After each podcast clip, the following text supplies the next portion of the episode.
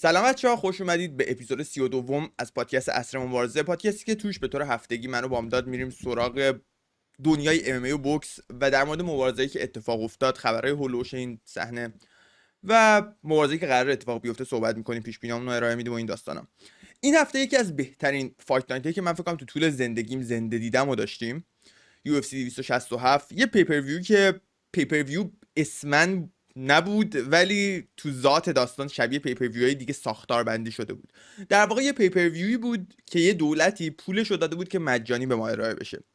و واقعا در سطح چی در حد و اندازه یه pay-per-view هم بود. نمی‌تونیم بگیم که چیزی کمتر از یه pay-per-view داشت. حتی به نظرم از event ی که هفته بعدی داره اتفاق میفته که event خیلی خوبی هم هست بهتر این UFC 267 بهترین کارت سال بود بدون شک. تا الان آره. هفته دیگه رو کاغذ حد آره. اصلا جدا از اینکه چی دیدیم. تو UFC 268 تو ترجیح میدی که هفته دیگه است 67 تو رو؟ کاغذ. رو کاغذ جفتشو بذاری 67 به خاطر به نظرم وزنه سنگینش هم خمزته. حالا خمزت آره. آره آره. حتی اونورم گیجی رو داره ولی خب حالا بریم جلوتر اول از همه بریم سراغ main event card مبارزه بین گلوور تشرا و یان بلاهوویکس واسه کمربند قهرمانی light heavyweight UFC. مبارزه ای که قرار بود یه حدود دو ماه پیش اتفاق بیفته عقب افتاد و به یو 267 موکول شد و توش دیدیم که یا یان بلاهوویکس یان بلاهوویکس همیشگی نبود. یا گلوور یه برگ جدیدی از career ش رو به نظر من واسه ما به نمایش گذاشت. قبل از اینکه بریم سراغ اصل داستان تو مبارزه‌ش اتفاقی افتاد من یه مرور دوباره بکنم کریر گلوور تشرا رو. گلوور موقعی وارد این مبارزه شده که 41 سال سنشه. و توی مبارزه های اخیرش تو ده تا مبارزه اخیرش هفت تا برد و سه تا باخت داشته. و اون سه تا باخت به انتونی جانسن، الکساندر گوستافسون و کوری اندرسون بوده. دو تا از این سه تا باخت. بالا. دو تا از این سه تا باخت با ناکاوت بوده و به بدترین شکل ممکن در مقابل انتونی جانسن و الکساندر گوستافسون تشران ناکاوت شده. ولی بعد از این باختا برگشت و تونست روبرتسون کوتلابا کریلاو اسمیت و تیاگو سانتوس رو شکست بده و دوباره به نظر میومد یه امیدایی واسه رسیدن به اون سطح اول lightweight دنیا داره. ولی من ته ذهنم حتی فکر نمی‌کردم امیدی واسه قهرمان شدن داشته باشه تو این سن. که تو این مبارزه وارد شد و به طرز عجیب غریبی تونست به راحتی هرچه تمامتر یه کاریو بکنه که تا الان کمتر fighter ی تونسته بود انجامش بده. و اون به خاک بردن یان بلاهوویکس بود. به نظر میومد یان بلاهوویکس نه قدرتی که توی دستاش تو مبارزه قبلی نشون داده بود و تو این مبارزه داره نه تهدیدی واسه گلوبر تشرا روی خاک می‌تونه ارائه بده. مخصوصا وقتی که گلوبر تشرا روی بالای یان بلاهوویکس بود توی خاک توی راند اول می‌دیدیم که حتی یان تلاش نکرد بلند شه. حتی نخواست فرصتی بده واسه گلوور تشرا که بتونه گاردش رو pass بکنه و یه کار دیگه و یه submission ی رو به دست بیاره.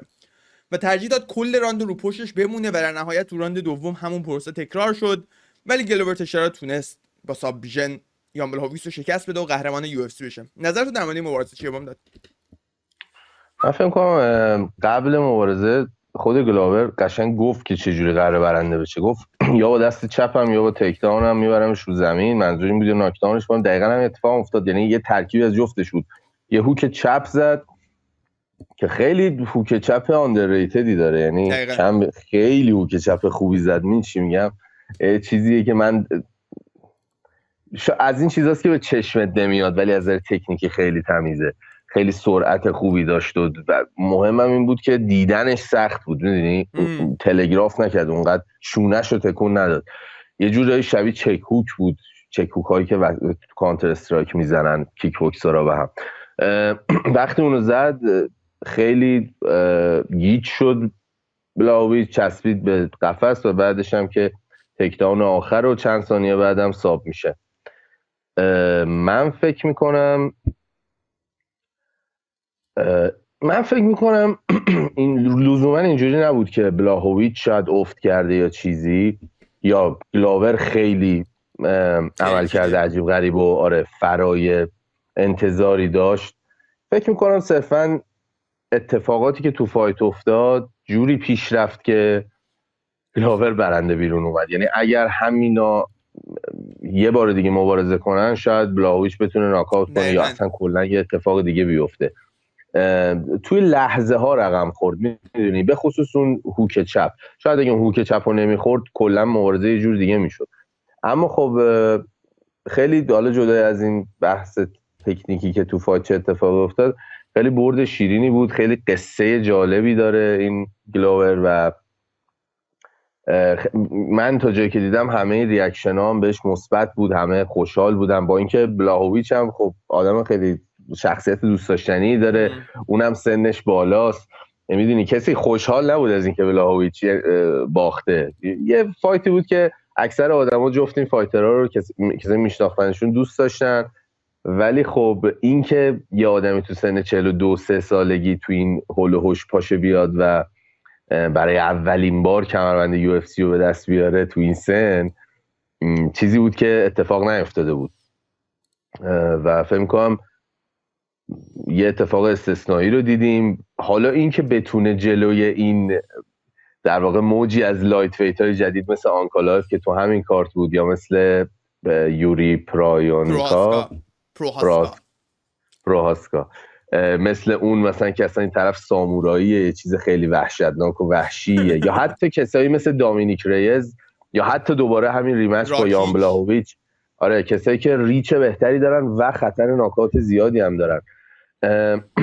جلوی اینا این که بتونه چقدر این کمربند رو حفظ کنه اینم خودش می‌تونه یه کورس افسانه ای باشه واسش. ولی آره. تا همینجاش هم که اومده می‌دونی این میراثش رو فکر می‌کنم تثبیت کرد یه جورایی تو UFC حالا حالا حداقل. یه رکورد واقعا. من می‌دونی از چی میترس من امیدوار بودم مثلا اگه گلوبر تشرا مثلا اینطوری بتونه مبارزه رو ببره بعد از برد خداحافظی کنه. چون واقعا تو 42 سالگی یه fighter ی مثل تشرا چیزی واسه اثبات کردن نداره. بعد مثلا اینکه ایری تشرا رو ناکاوت بکنه واسه کمربند قهرمانی به نظر من اونقدر چیزی به ایری روهاسکا اضافه نمی‌کنه واقعا. یعنی الان کسایی که باید توی بحث باشن واسه رسیدن به کمربند قهرمانی fighter های جوانتری مثل راکیچ پروهاسکا چه می‌دونم آنکالایف و این fighter ان به نظر من. اینکه تشرا این وسط قراره گوسفند قربونیشه اونقدر واسه من جذاب نیست. چون صد درصد اگه یکیشون هم بتونه ببره دو تای دیگه مثلا مگومت آنکالایف به نظر من هیچ شانسی واسه یعنی گلوبر تشرا در مقابلش هیچ شانسی واسه برد نداره به نظرم واقعا. چون اون یه دونه آسی که داره که grappling شه در مقابل آنکالایف کنسله. و در موقع تو بوکسینگ هم حرف نیما چرا بوکسینگش هم خوبه. چرا؟ آره. بوکسینگ خوبی داره. بوکسینگ واقعا.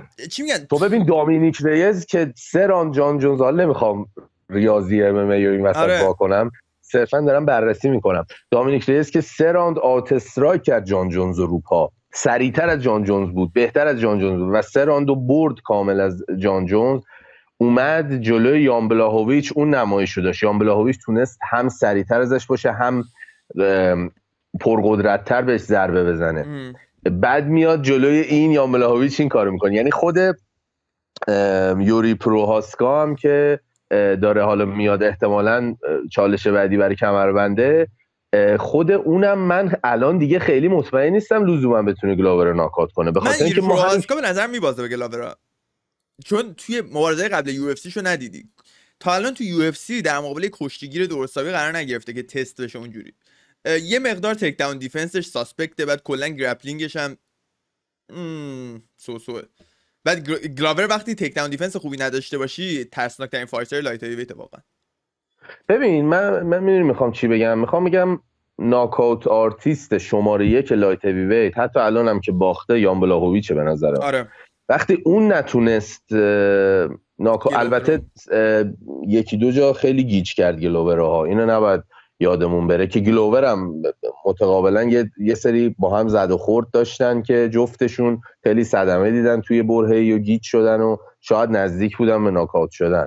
ولی یعنی وزنی هم هست که یکی مونده به heavyweight دیگه. وزن همیشه خطرناکی از در ناکاوت شدن.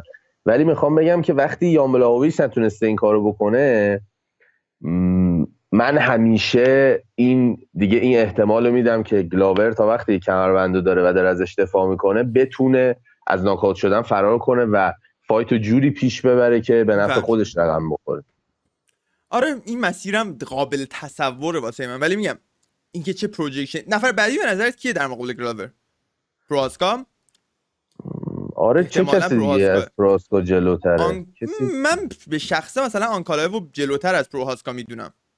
من فکر نمی‌کنم آنکالایف رو بدم. به خاطر اینکه آنکالایف هنوز یکی دو تا یک یا دو تا دیگه جا داره و UFC اصولا این مسیر رو می‌ذاره جلو پای fighter که fighter تا وقتی می‌رسه به کمربند یه برندی داشته باشه. آره یه نمایشایی بده که حالا ببخشید. یکی مثل مثلا خمزت از همون مبارزه اولش نظر همه رو جلب می‌کنه آره. ولی یکی مثل آنکالایف که حالا شاید زبونش هم ما نمی‌فهمیم یعنی یه جامعه محدودتری داره جامعه مخاطب به قول آره. جامعه مخاطب محدودتری داره اینم حالا با, با مثلا 7 تا fight داشته باشه که یه چیزی باشه اینا بتونن روش مانور بدن و اون fighter شناخته بشه آنکالایف به نظرم هنوز به اون درجه نرسیده. این این رویداد براش خیلی پله بزرگی بود برای اینکه دیده بشه. خیلی از آدمای casual تری که MMA اونقدر دنبال نمی‌کنن شاید اصلا نمیشناختنش و برای اولین بار تو این رویداد خیلی مهم دیدنش. و فکر کنم UFC یه لطفی هم جورایی بهش کرد که توی این رویداد بهش براش مبارزه گذاشت. توی مسیر اون داستان است. ولی یوری پروهاسکا حالا با توجه به اون عملکردهایی که داشته ناکات وحشیانه که دامینیک ریس رو کرد و رو کرد. آره و اون مدل موشو می‌دونی یه ذره چیزتره. جدی میگم قهرمان رایزین هم بوده. یعنی خارج از یو هم یه سر و صدایی به پا کرده. بریم چی میگن؟ کلا برندش خیلی قدرتمندتر نسبت به بقیه فایترهای انگلیسی حرف می‌زنه. خود این خیلی مهمه. و آدم خارج از نورمیه. آره جدا از برندم از نظر کارهایی که تو UFC کرده به نظر من یه پله جلوتر از آنکالایف و من منطقیه برام که زودتر از آنکالایف به title shot برسه آدمای مهمتری رو برده. آنکالایف یه رقیبم در حد در حد rank دامینیک ریس نداشته. تو نظر اوزدمیر بهتره یا ریس من به نظرم اوزدمیر حریف قوی تری نسبت ریس نه آره ولی ریس رو همه می‌دونی. الان تو ذهن همه از این دامینیک ریس برده وقتی راجع به آنکالایف حرف می‌زنیم ریس چون اون عمل کرده جلو جان جونز داشت مهره مهمتری حساب میشه. آره آره می‌دونم. از لحاظ دو بار برای کمربند مبارزه کرده. آره, آره از نظر اینکه حالا چه fighter ی خوبه اون که اصلا یه دیگه fighter rank 15 اومد همشون آره. زد بستگی به استایل مبارزه کردنشون خب بریم سراغ مبارزه بعدی و به نظر من بهترین مبارزه شب انقدر شب خفنی بود. تشخیص اینکه کدوم مبارزه بهترینه واقعا کار سختیه.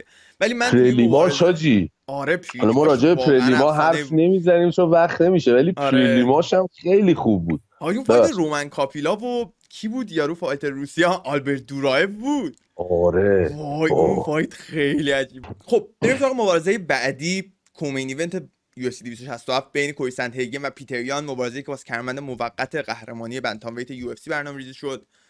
و مبارزه که ما من و بامداد و بچه های عصر مبارزه توی دیسکورد با همدیگه کل این رویداد و دیدیم راجبشون حرف زدیم و این داستان لینک دیسکورد توی description ویدیو یوتیوب هست. می‌خواستم بگم که من موقعی داشتم زنده این بر این مبارزه رو می‌دیدم تو دو راند اول یکم تو دلم شک افتاد نسبت به اینکه یان قراره اونطوری که پیش بینی کردم کوری سندهیگن رو ببره یا نه. سندهیگن تو دو تا اول به نظرم performance خیلی خوبی داشت. ولی یه اتفاقی افتاد که پترنش رو می‌تونیم تو مبارزه قبلی یانم ببینیم. یان تو مبارزه های پنج راندی که داشته معمولا دو تا راند اولش یه مقدار نزدیکتر بوده و همینطور که مبارزه جلوتر می‌رفت پترن حرکت های حریفش. ابزاری که دم دستش بود. اسلحه هایی که داشت رو شناسایی می‌کرد و بعد از اینکه اون اسلحه ها رو و اون پترنا رو شناخت اون الگوهای رفتاری رو شناخت تو رانده 3 و 4 و 5 واقعیت خودش و توانایی واقعی خودش رو به نمایش می‌ذاره. پتر یانی که تو مبارزش با آلدو دیدیم تو مبارزش با الجامین داشتیم می‌دیدیم قبل از اینکه اون اتفاق بیفته. و تو این مبارزه هم دیدیم. تو دو تا راند اول به نظر من واقعا کوری سندهیگن خوب ظاهر شد. با اینکه شاید دو تا راند اول و من حتی واسه سندهیگن نمره ندم ولی تو دو تا راند اول به نظرم بهترین performance ش رو توی این مبارزه در مقابل یان داشت. ولی راند دوم که گذشت هر دقیقه ای که میگذشت می‌دیدیم که یان فاصلش داره از سنتیگن بیشتر و بیشتر میشه. داره بیشتر جلو می‌زنه. اسلحه ها و حرکت هایی که تو راند یک و دو داشت واسه سنتیگن جواب می‌داد تو راند چهارم دیگه هیچ کدومش جواب نمی‌داد. اون تغییر stance ایی که از southpaw به orthodox داشت سنتیگن تو راند اول و دوم باعث می‌شد یان مشتاش خطا بره. باعث می‌شد که گیج بشه. ولی تو راند چهارم و پنجم هیچ تأثیری روی یان نداشت و قبل از اینکه سنتیگن حتی تصمیم بگیره تغییر stance بده یان می‌دونست که کجا قراره بره. و این واسه من خیلی جذاب بود و تو ذهن من تصوری که از یان داشتم و دگرگون کرد. من تصوری که از یان داشتم چجوری بگم؟ هیچ وقت بهترین fighter تاریخ bantamweight نبود. ولی این مبارزه واقعا تصور من یه مقدار به اون سمت برد. درسته که به نظر من تا الان مثلا fighter ی مثل دامینیک کروز و تی جی دیلاشا رزومه بهتری نسبت پیتر یان دارن. ولی با performance ی که تو این مبارزه سنتیگن دیدیم به نظر من یان اگه یکی دو بار دیگه بتونه از کرمند قهرمانیش دفاع بکنه می‌تونه لقب بهترین انتامویت تاریخ رو بگیره و به نظر من تکنیکالی بهترین انتامویت تاریخه. نظر تو در مورد این مبارزه چی بود؟ یکی از جذابترین مبارزه های امسال شاید جذابترین مبارزه امسال و خیلی هم پر اهمیت بود سر کمربند به اصطلاح موقت. خیلی مبارزه خوبی بود در کل. توی راند اول من کامل فکر می‌کنم سنت هیگن تونست پیتریانو خونسا کنه و مدام فشارش می‌داد خارج از اون دایره وسطی قفس. یعنی میچسبوندش طرفو به قفس. پیتریانو و این خیلی کمک می‌کرد تا بتونه هر کاری دلش می‌خواد بکنه. در واقع داشت دیکته می‌کرد fight و و چیزی که نگران کننده بود که تا آخر راند دوم منو نگران کرد ولی تو راند سوم همه چی عوض شد همونجوری که تو گفتی این بود که نمیفهمیدم. پیتریان می‌خواد دقیقا الان چی رو تغییر بده که چجوری می‌خواد این وضعیت رو درست کنه؟ چون چیزی که ما تو راند اول به خصوص دیدیم نمایشی که سنت هیگن داشت من همون جا که داشتم برای خودم تحلیل می‌کردم واقعا نمیفهمیدم که چجوری می‌خواد الان جلوی این وایسه در شرایطی که هیچ جوره ریچ ادوانتیج نداره. ولی خب پیتریان خیلی fighter باهوشیه منم بعد این مبارزه خیلی باز اعتبار بیشتری براش قائلم تو ذهن خودم. fight IQ بسیار بالایی داره که تونست انقدر خوب خودش رو تطبیق بده. من فکر می‌کنم کلید تو همون رقص پایه بود. یعنی تونست یه مقداری اون فشار رو یه خوردش رو دریافت کنه یه مقداریش رو دفع کنه و بعد از یه جایی به بعد دوباره بتونه فشار بیاره. یه جاهایی به دفاع مستقیم رو ورد یه جایی چه جاخالیایی می‌داد جاخالی خیلی خوبی می‌داد. قشنگ بوستوری بود. بک فیسته یادته؟ اصلا می‌خوام راجع اون حرف بزنم. اگه دقت کنی یه لفت هوک می‌ذاره بعد پای جلوش میره بیرون حریف. تو شرایط ایده یعنی عادی خب تو فهم کنی که اوکی این ارور دیگه یه اشتباهه. و دقیقا سنتگن هم همین فکر رو می‌کنه و میاد که اون اشتباه رو در واقع یه مجازاتی برای پیتریان در نظر بگیره یه راستی بزنه یا همچین چیزی.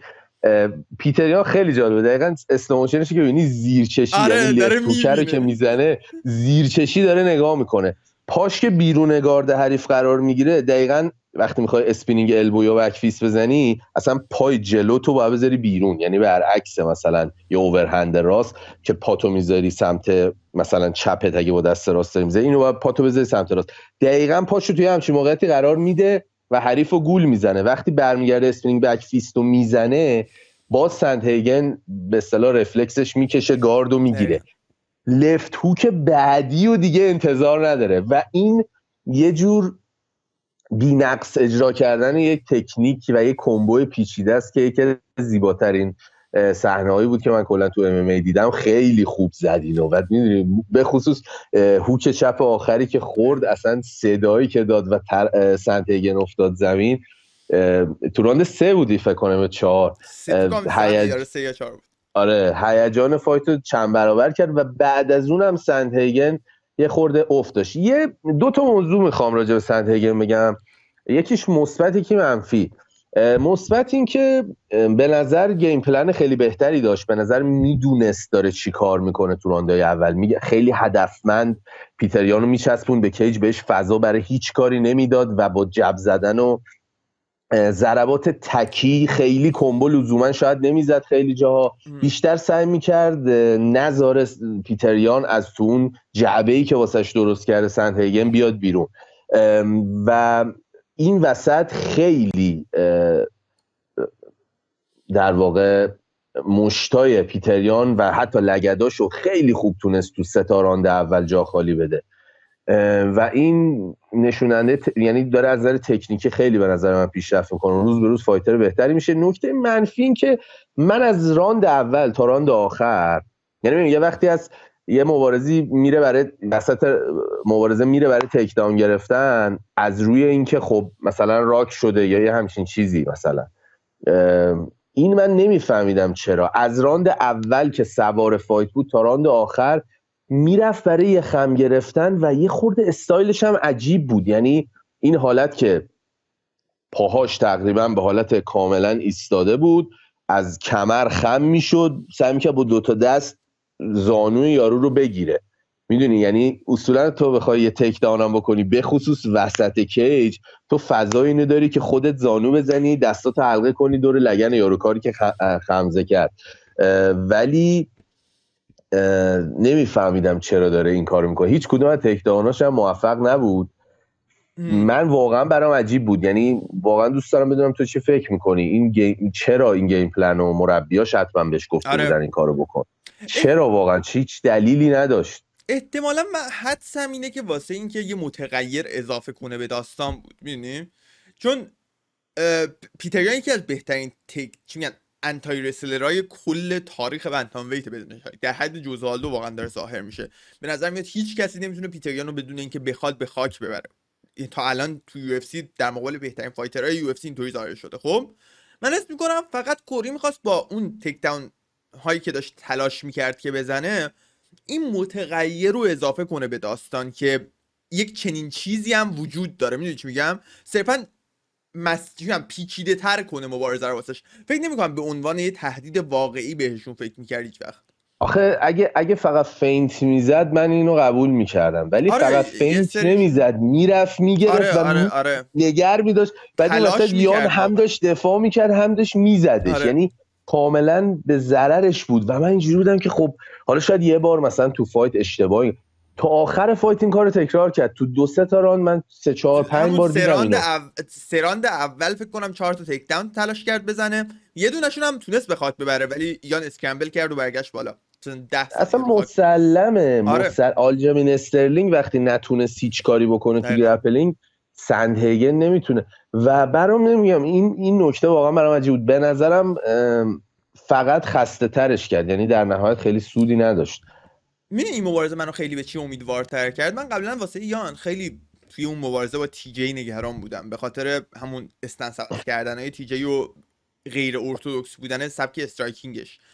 ولی تو این مبارزه انقدر یان تمیز نگاه یه سری ایده های مرکزی که تی جی و سنتیگن توی striking شون استفاده می‌کنن یکیه. مثل همون stance عوض کردن ها مثل روی half beat strike کردن روی ریتم نبودن. و ریتم عوض کردن توی تیکای مختلف مبارزه.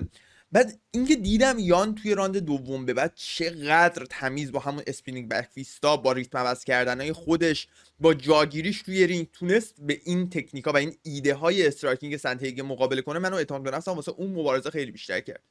و کلا میگم یان واقعا شگفت انگیز بود تو اون شب. واقعا فکر نکنم هیچ کسی تو تاریخ bantamweight می‌دونست یانو تو این شب ببره. خب بریم سراغ مبارزه بعدی. مبارزه ای که خیلی ها توی این خاور میانه منتظرش بودن. مبارزه بین وارث تاج و تخت حبیب اسلام مخاچف و دن هوکر یکی از fighter هایی که توی top 10 رده وزنی lightweight ه و اولین قدم اسلام مخاچف واسه رسیدن به قهرمانی توی این رده وزنیه و جای سوال باقی نذاشت به نظر من اسلام توی این مبارزه. یعنی چی میگن؟ جایی واسه شک باقی نذاشت کدوم یکی از این دو نفر fighter بهترین مبارزه از اول تا آخر کنترل کرد تونست به راحتی به خاک ببره و در نهایت با یک kimura ی خیلی زیبا تونست دن هوکر رو submit بکنه. و تو با این مبارزه نشون داد که واقعا حقش توی top 5 ردی lightweight باشه و به نظر من توی یه سال آینده از بین این fighter های موج fighter های روسی که وارد یو شدن فایتر بعدی که قهرمان میشه اسلام مخاچه این احتمال بیشتری داره واسه قهرمان شدن اسلام مخاچبه نظر تو در مورد این مبارزه چی بود کلا؟ مبارزه خوبی بود. حریف اصلی مخاچف کسی قرار بود آردیه باشه اونجوری که همه می‌دونیم. به نظر من با آردیه مبارزه خیلی جذابتری شاهد یعنی شاهد می بودیم اگه اتفاق می افتاد حیف شد یه مقدار ولی خب دن هوکر دمش گرم. توی یه فکر کنم تو توی بازه دو یا سه هفته ای این مبارزه رو قبول کرد. هر کسی این کارو نمی‌کنه اونم جلو ماخاچف و به نظر من از قبلش هم گفتم هیچ شانس خاصی برای دن هوکر قائل نبودم و grappling اسلام خیلی خوبه و striking ش هم اونقدر یعنی اصلا بد نیست که بگیم حالا ناکاوت میشه و مثلا, مثلا قراره یه حواسش نباشه دستش پایین باشه یه head kick بخوره می‌دونی؟ این اتفاقا نمیفته اتفاقا هاویر مندز کاری که می‌کنه مربی اینا تو هم تو خبیب هم تو مخاچف هم تو fighter های دیگهش می‌بینیم خیلی striking و دفاعی یادشون میده. می‌دونی چی میگم؟ یعنی اول اصول این که حواست به جز لوک راکولد واقعا بقیه fighter اش این رو خیلی خوب رعایت کردن همیشه. و دی سی جاهایی که البته خود لوک راکولد و دی سی هم جفتشون گفتن که اون در واقع نافرمانی خودشون بوده از اون پلنی که مربی براشون چیده. کاری نریم حالا. جوگیر شدن رفتن ناکات شد این در واقع چشم گفتم؟ راجع به در مورد پرفورمنس مهاجم داشت صحبت می‌کردی که توی آها این که دفاع خوب دفاع می‌کنه. آره. توی چیزی هم که دیدیم چیزی بود که من انتظار داشتم. البته زنشم انقدر زود ساب میت کنه ولی نشون داد که اصلا توی لول دیگه خیلی خوب یعنی در جا رفت. فکر می‌کنم از فولمانت یا از هافگارد چیزو گرفت. کیمورا رو گرفت. هافگارد کیمورا رو گرفت آره. و آره نمی‌دونم چرا حالا دن هوکر شاکی بود بعد فایت چون اگه یه خورده دیگه اینو میکشون درسته ولی آره. و یه عکسی هم فکر کنم اینجا دارم که صورت دن هوکر معلومه کن. اینجا دن... بذارمش روی اون سین. اینجا دن هوکر داد می‌زنه موقعی که داره دستش رو کامل استرچ می‌کنه بعد داور اینجا استوب می‌کنه. و یه چیزی داریم به نام وربال تپ. یعنی موقعی که تو انقدر داری درد می‌کشی نمی‌تونی تپ کنید یا دستت آزاد نیست که تپ بکنی. و اون صدایی که از خود در میاری نشون دهنده تسلیم شدنته. این به عنوان وربال تپ حساب کردنش. اوکی ولی متوجه میشم شاید این موضوع سوء تفاهم شده باشه و منم اینجا در هوکر بودم احتمالاً اصلا خوب آره، شده اگه قضیه ولی ولی یه وصیت هست این که همین داور. من فکر می‌کنم این وربال تپ هم نبود نهایت یک دو ثانیه دیگه داور استوب به خاطر چی؟ آره. به خاطر اینکه اینا گرپلینگ می‌دونن دیگه داوره آره. به جز اون داوره که یاد یاماساکی رو زنده آره. کرد تو پرلیم که گذاشت طرف مرد. چی شد چیزی اسمشه. آجی بدترین داوری تاریخ ام ای بود. خیلی ها میگن آره. حالا سطح اول یه سری میم درست کردم مثلا یاماساکی داره میاد بعد این اومد جلوش. یه میمه هست رو از این فیلم استفیلی یادم میگه این مثل خودم فقط بهتره من آره آره, آره. خیلی خوبه. من حالا کاری به اون نداریم. باز چی شد رفتیم تو یاماساکی که داور باید submit یعنی submit من میگم اینا grappling می‌دونن. اینجا تو همین عکس دقیقا معلومه. اینو ببین زانوشو آره. انداخته روی سر. وقتی تو kimura تو سر طرف و بین پاهات داری تمومه. تک تمومه. یعنی چی میگن؟ اهرمی هم نگاه کنی تکیگاه خیلی قوی داری واسه اینکه فشار بیاری روی اصلا به همین راحتی kimura سر یارو بین دو تا پاته تمومه به خاطر اینکه تو دست اینوری فقط کافیه بدن تو به چرخونی از شونه کل دست یارو dislocate میشه. و این از این هیچ کی بیرون نمیاد. یعنی من کار نمی‌دونم تو هلیو گریسی هم باشی این نمیاد چیز دستش مینوتورو هم از همین دست شکست دیگه. از همین position دست شکست. نوگیرا. آره این دیگه پا که میره رو سر دیگه تمومه kimura یعنی تا قبل از اون آره میشه چرخید چون. ولی وقتی طرف سر تو داره کنترل می‌کنه اونم بین دوتا زانو و رونش تو کجا می‌خوای بری؟ مگه اینکه هالکتوری مثلا دست انقدر وزنت فاصله داشته باشه که دست تو بتونی بکشی بیرون مثلا. این دیگه بازی. واقعا اونم تو این مرحله از اینجا بیرون اومدن برای اونم سخت. یعنی آره. انگانو هم بود شاید نمی‌تونست بیاد بیرون. جدی دارم اینو آره وقتی وقتی اصلا ماخاچه بالا سرته. بعد از اون ور خود ماخاچه هم بعد مبارزه حرف خندهداری زد. میگفتش که وقتی حبیبو توی corner ت داری تا یه سطحی باید چی چی میگن تقلب کردن محسوب بشه. بعد انقدر حبیب active بود توی corner همه fighter هایی که توی این fight night بالا سرشون بود که اصلا یه تا... چی میگن یه storyline ی که پس زمینه این pay-per-view بود این بود که حبیب بهترین مربی امساله. امسال 14 تا مبارزه داشتن fighter هایی که زیر حبیب مبارزه کردن.